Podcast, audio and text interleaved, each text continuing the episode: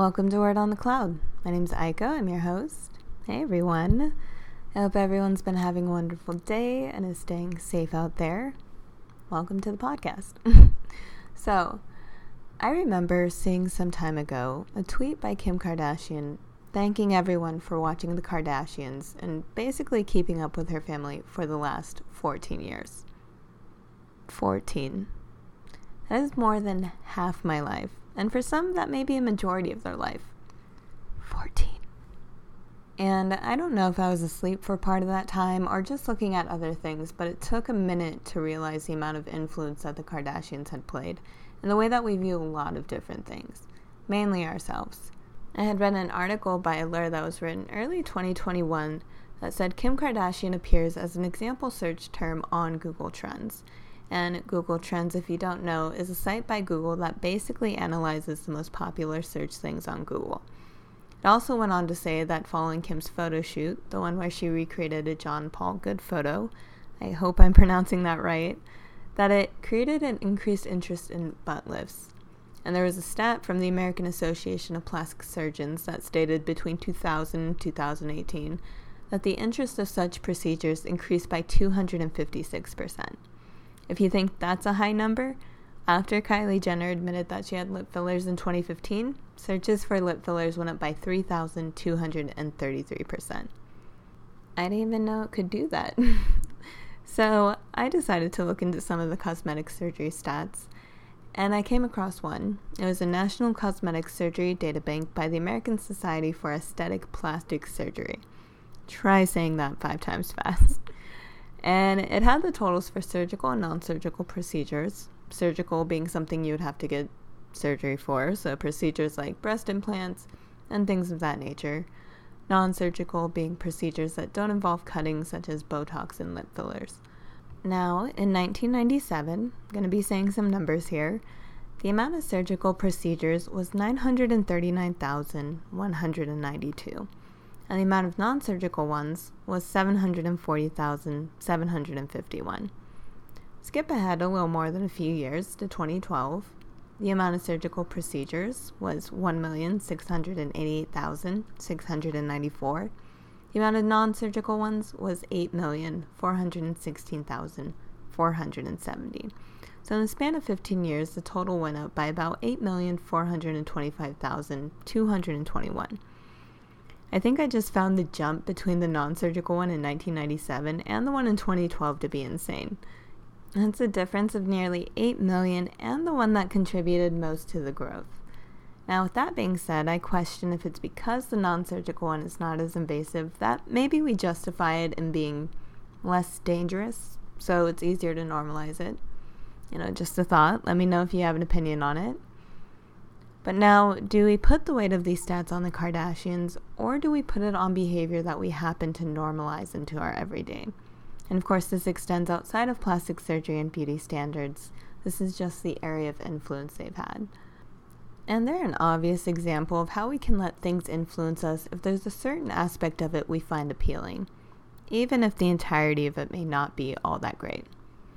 I was reading that Allure article, and it mentioned that there's this interest and revulsion around Kim Kardashian that makes her a quote desirable person. They were speaking on some racial issues, which I'm not going to get into, but it made sense that there's a disconnect that is basically allowing this kind of behavior to flourish. It's understandable that the lifestyle is a big attraction, but that's just the surface. Now we have to ask why do I follow this person? Do I want to be where they are? And if so, why? You know, what about this person or this thing do I find appealing? I would love you to ask yourself those same things when following people on social media. Of course, you want to surround yourself with good company offline, but for this episode, we're logging on. We have to be able to see the human aspect in it.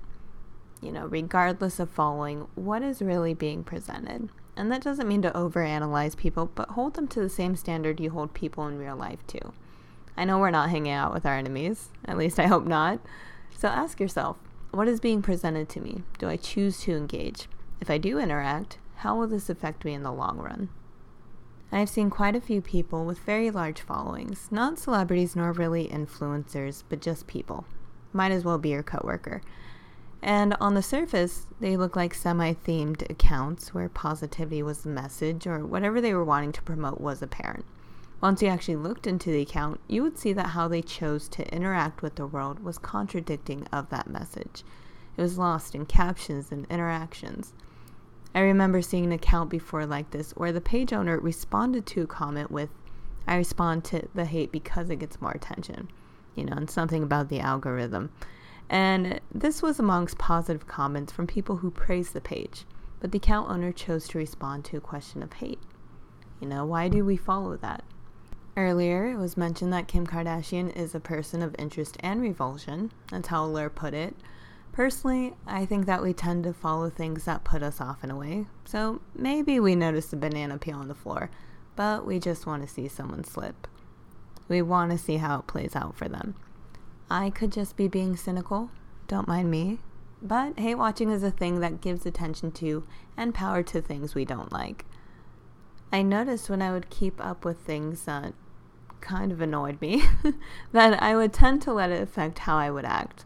Because what we surround ourselves with, as much as we may try to get away from it, can very much become or already be a part of us. And when I would act like that, the people that enjoyed me for my true self would react in a way that didn't align with how I wanted to be seen. But this can also happen with things that we like. I'll use body positivity counts as an example, not necessarily for the subject matter, although I think body positivity is something that should be talked about, but for the way it's easy to see the human qualities of it and how we can let that influence how we treat something. Our bodies and how we present ourselves in the world are very personal, and I think that's why it's easy to see through because our true feelings tend to come out. Body positivity counts are praised by most from what I've seen, but the messages that were being praised were just solidifying whatever view that person had or was perceived to have, thus halting any forward movement. Example, there was this woman that would spread the message of wear whatever you want and basically not to be afraid of judgment, which is a great message, you know. However, this woman would wear these outfits in the most isolated public areas. I don't mean places with few people, but with no one around. Or she'd be indoors in her room. Regardless of where she was, though, she did appear to be uncomfortable. She would also respond to mean comments saying that she looked great and that she was confident. Then over time, she would post about not feeling so confident, which is understandable.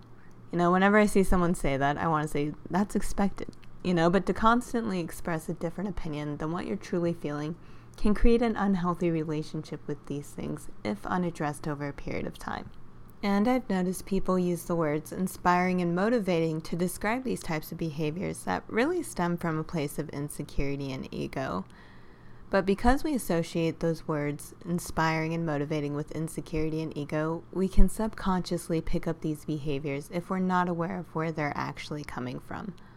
So, someone may follow her lead but not gain the same result because they left themselves more open to criticism. But they perceived confidence from the source who didn't allow room for anyone to criticize. Not saying we need to judge people, but be aware of what's truly being presented. If we can call them outright when we notice them and get down to the root cause, we can move in a more prosperous direction for ourselves. Wear whatever you want, but make sure that you're going to be comfortable wherever you're headed and know that there's going to be other people who may not like it, but we don't have to convince everyone. Eventually, your outfit is the last thing on your mind after you've put it on. Overall, I'm not saying that these people aren't worth following, but don't just passively take things in. It's important to remember that we have a lot of power to influence and be influenced. People are people, and they're going to have their own experiences and perspective on things. We just have to use what's presented to us in the best way that we can in a way that lifts us up and get rid of anything that pulls us down. There's a Bruce Lee quote that also touches upon this that I like, but it says Absorb what is useful, discard what is not, add what is uniquely your own. But do with this information what you will. I do want to thank you for sharing your time and energy with me, and I'll talk to you again soon. Later.